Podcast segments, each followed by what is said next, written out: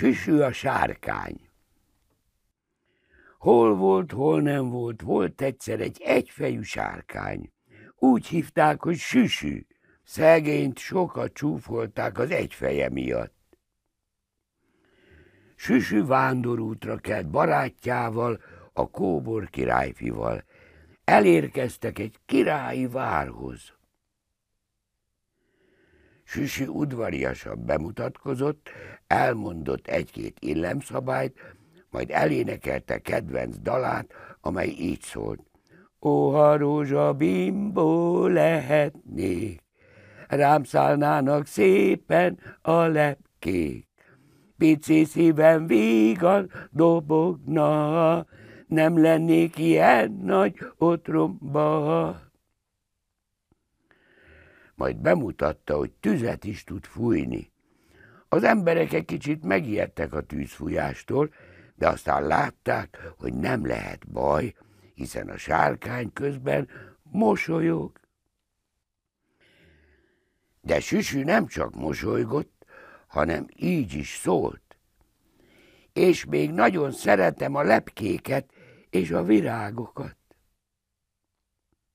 Ekkor előlépett a királyfi is, meglátta a király kisasszonyt, és rögtön egymásba szerettek.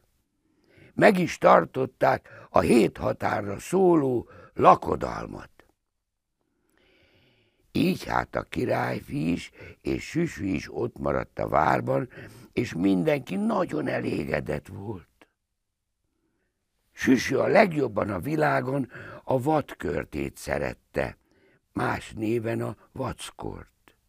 Reggelire, ebédre, vacsorára csak vadkörtét evett. Még szerencse, hogy volt elég vadkörte. Telt múlt az idő, és megszületett a kis királyfi. Szép volt, mint az anyja, és okos, mint az apja. Süsű lett a legjobb barátja, és sokat játszottak. Mikor megéheztek, együtt szedték a vadkörtét.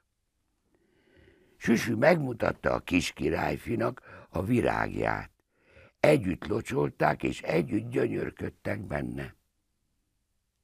A szomszédban lakott Torzomborz király, aki gonosz volt és irigy elhatározta, hogy elcsalja, vagy ellopja, vagy elrabolja Süsüt. El is küldött egy kémet, hogy próbálja a Süsüt ellopni. Ám a kém hiába bujkált, meg lopakodott, rögtön fölfedezték és kidobták a várból. A király parancsba adta, hogy Süsü mától fogva udvari fő-fő sárkány lesz, és örökre itt marad a várban. Mindenki boldog volt, és a kis királyfi megköszönte az apjának, hogy Süsű a várban marad. Süsűnek is elmondták, hogy mától fogva fő-fő és udvari sárkány lesz. Így élt Süsű a várban, játszott a kis királyfival, és szorgalmasan locsolgatta a virágokat. Vége.